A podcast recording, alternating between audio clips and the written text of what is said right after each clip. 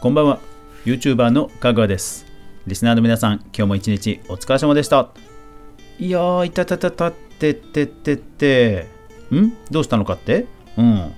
あのさ今日はねフォートナイトやりすぎて右手がさ痛いんだよね。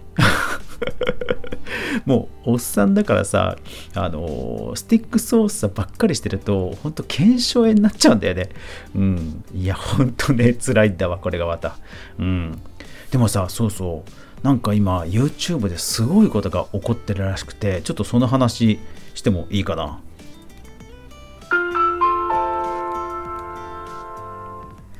かぐわ飯。この番組は YouTuber であるかぐわが YouTube 周りの話題やニュース動画制作の裏話をゆるりとお話しするラジオ番組です。月曜から土曜まで全36アプリで好評配信中です。ぜひお好みのアプリでいいね、登録、フォローよろしくお願いします。また Amazon エコーではゲーム実況裏話ゲーム実況裏話というスキルで登録しています。スキルをダウンロードしてもらえれば Amazon エコーでスマートスピーカーでかぐわ飯が聞けますので、ぜひよろしくお願いします。さあ、今日はですね、なんかすごいニュースが、えー、舞い込んできて、えー、その話をしますね。インドネシア人が日本語で洋楽カバーしたら人生変わった。ネトラボ、えー、2020年11月19日、昨日のネトラボさんの記事ですね。いやー、これ何がすごいかっていうと、えっ、と、インドネシア生まれの、えー、っと、レイニッチさんという女性の、え、歌い手さんがいるんですね。まあ、YouTuber の歌い手さんです。で、その人が、えー、今、まあ、フォートナイトでもあのエモートでものすごく話題になってる、あの、セイソーっていう、TikTok で爆発的にヒットしている 曲があるんですね。セイソーっていう。で、その曲を日本語で歌詞日本語の歌詞でカバーしたら爆発的なヒットをしてると。なんか情報がすごい混雑してますけどもう一回言いますね。インドネシア生まれのレイニッチさん。米国でヒットしている「セイソー」という曲。でそれを日本語歌詞で YouTube で歌ったということです。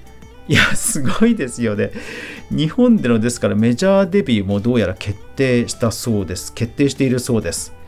いやー、でですね、はい、このレイニッチさん、まあ、歌い手動画をたくさんアップしている YouTuber さんだそうです。で、その、えー、九段のその動画は、今日の時点で1858万回です。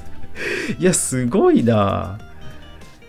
これすごい。3月、今年の3月に投稿してるんですね。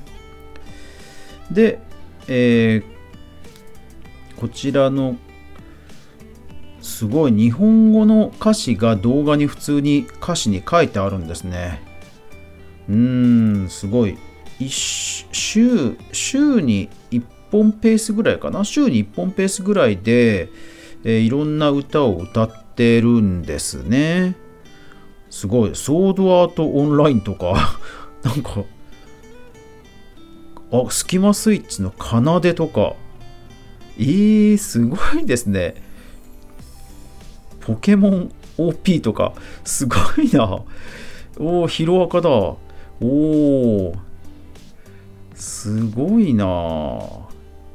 そう。で、えー、っと、軒並み、えー、っと、チャンネル登録者数は、チャンネル登録者数が125万で、えー、軒並みだいたい10万から、えー、何十万っていう再生回数ですね。まあ曲の知名度とかにもね、これはかなり左右されると思うんで、差が激しいですね。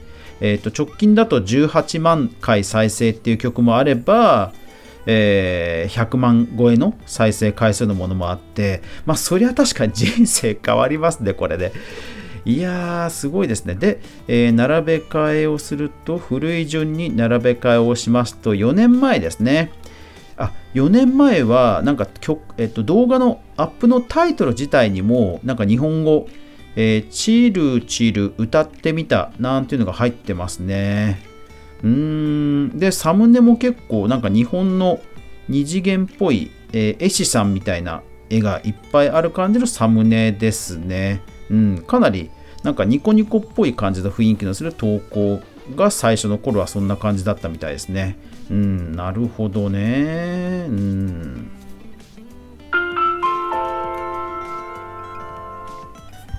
はい。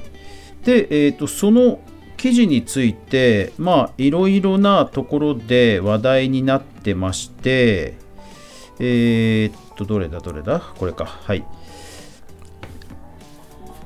おっとっとっとっと、危ない。えー、っと、YouTube で、なんかどうやらその YouTube で、えー、っと、日本の歌を歌う、まあ、外国人、うん、はっていうシリーズって、まあ、結構、まあ、一ジャンルになってるっぽくて、えー、例えば、えー、スピッツのロビンソンを歌っているアフリカの方とかね、うん、あとあとそうですよね、えー、と結構その特撮の、えー、と日本の特撮のアニメを歌う外国人の方とかね。結構有名だったりしますよね。うん。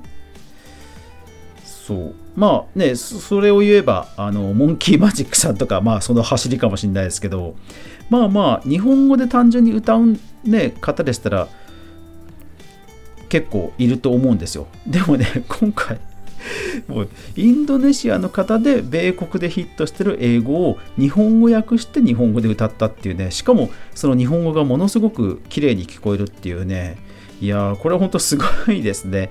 うん。でですね、えっ、と、ツイッターで、えっ、と、坂本さんという方がこんなツイートをしてます。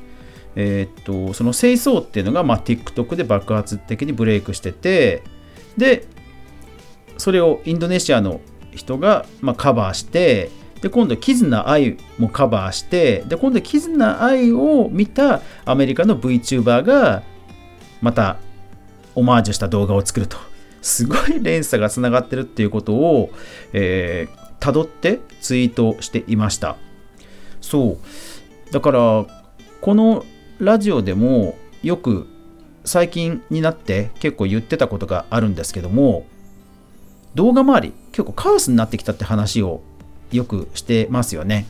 で動画が結局そのインスタ YouTube えー、TikTok であと短いものも含めればねあのインスタリールとかえー、TikTok とか Twitter の動画とか、もう本当にいろんな状況になってるじゃないですか。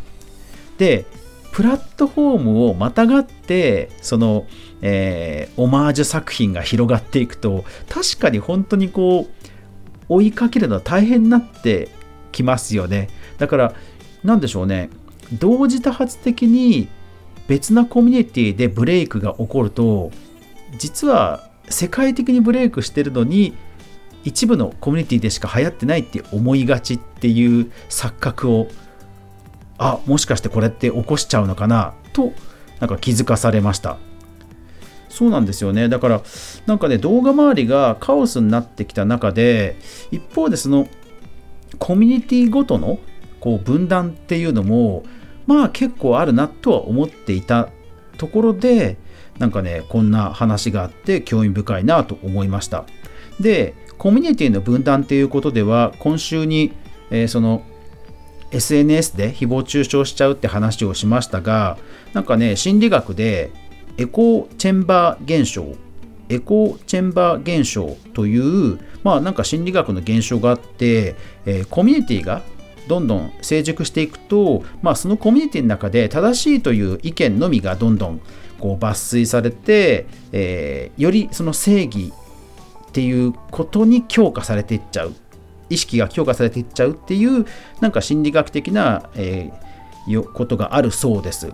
でまあ SNS がそれに以前からこの SNS が流行る前からこういう現象はあったようなんですけども、まあ、SNS で、えー、さらにまた新たな効果が加速していったみたいなことが Wiki に書いてありました。なるほどなぁと。うん。まあ、こういう心理学的な現象がもうすでにあったんだなということも気づかされました。いやーだから本当一つのコミュニティだけにとど、えー、まっていろんな情報収集しちゃうとやっぱりちょっと良くないなと、えー、改めて思いました。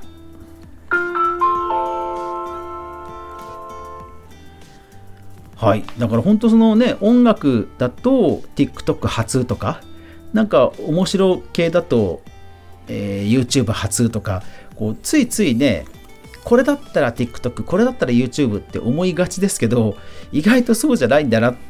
まだまだそういうふうにかたくなに決めることは危険だなっていうことに改めて気づかされましたね。いやーだから逆にそれがねコミュニティを超えてあのヒットの連鎖が生まれるとまあまた本当に世界規模のヒットになるんだなっていうものなんかピコ太郎以来のなんか 凄さを感じましたね。そういうことが起きるんですね。すごいですね。まあだからね BTS のダイナマイトなんかももうその規模なんでしょうけどやっぱりコミュニティを超えてまでブレイクしていくと本当世界的なブレイクになるその規模は本当にすごいんだなと、えー、改めて思いました。いやーすごい。本当すごい。まあね、なんか夢がありますよね。うん、こういうのが、うん、やっぱりなんかインターネットだなっていう気はしますね。うん、いやーすごい。はい。で、今日はまだ 僕は動画をアップできてないので、これからまだ編集作業がありますが、頑張りたいと思います。皆さんは今週、どんな1週間だったでしょうか明日から連休ですね。えー、良い週末をお迎えください。というわけで、今日も最後までご視聴ありがとうございました。やまない雨はない。明日が皆さんにとって良い週末でありますように。そして明日も一緒に動画から未来を考えていこうぜ。おやすみなさい。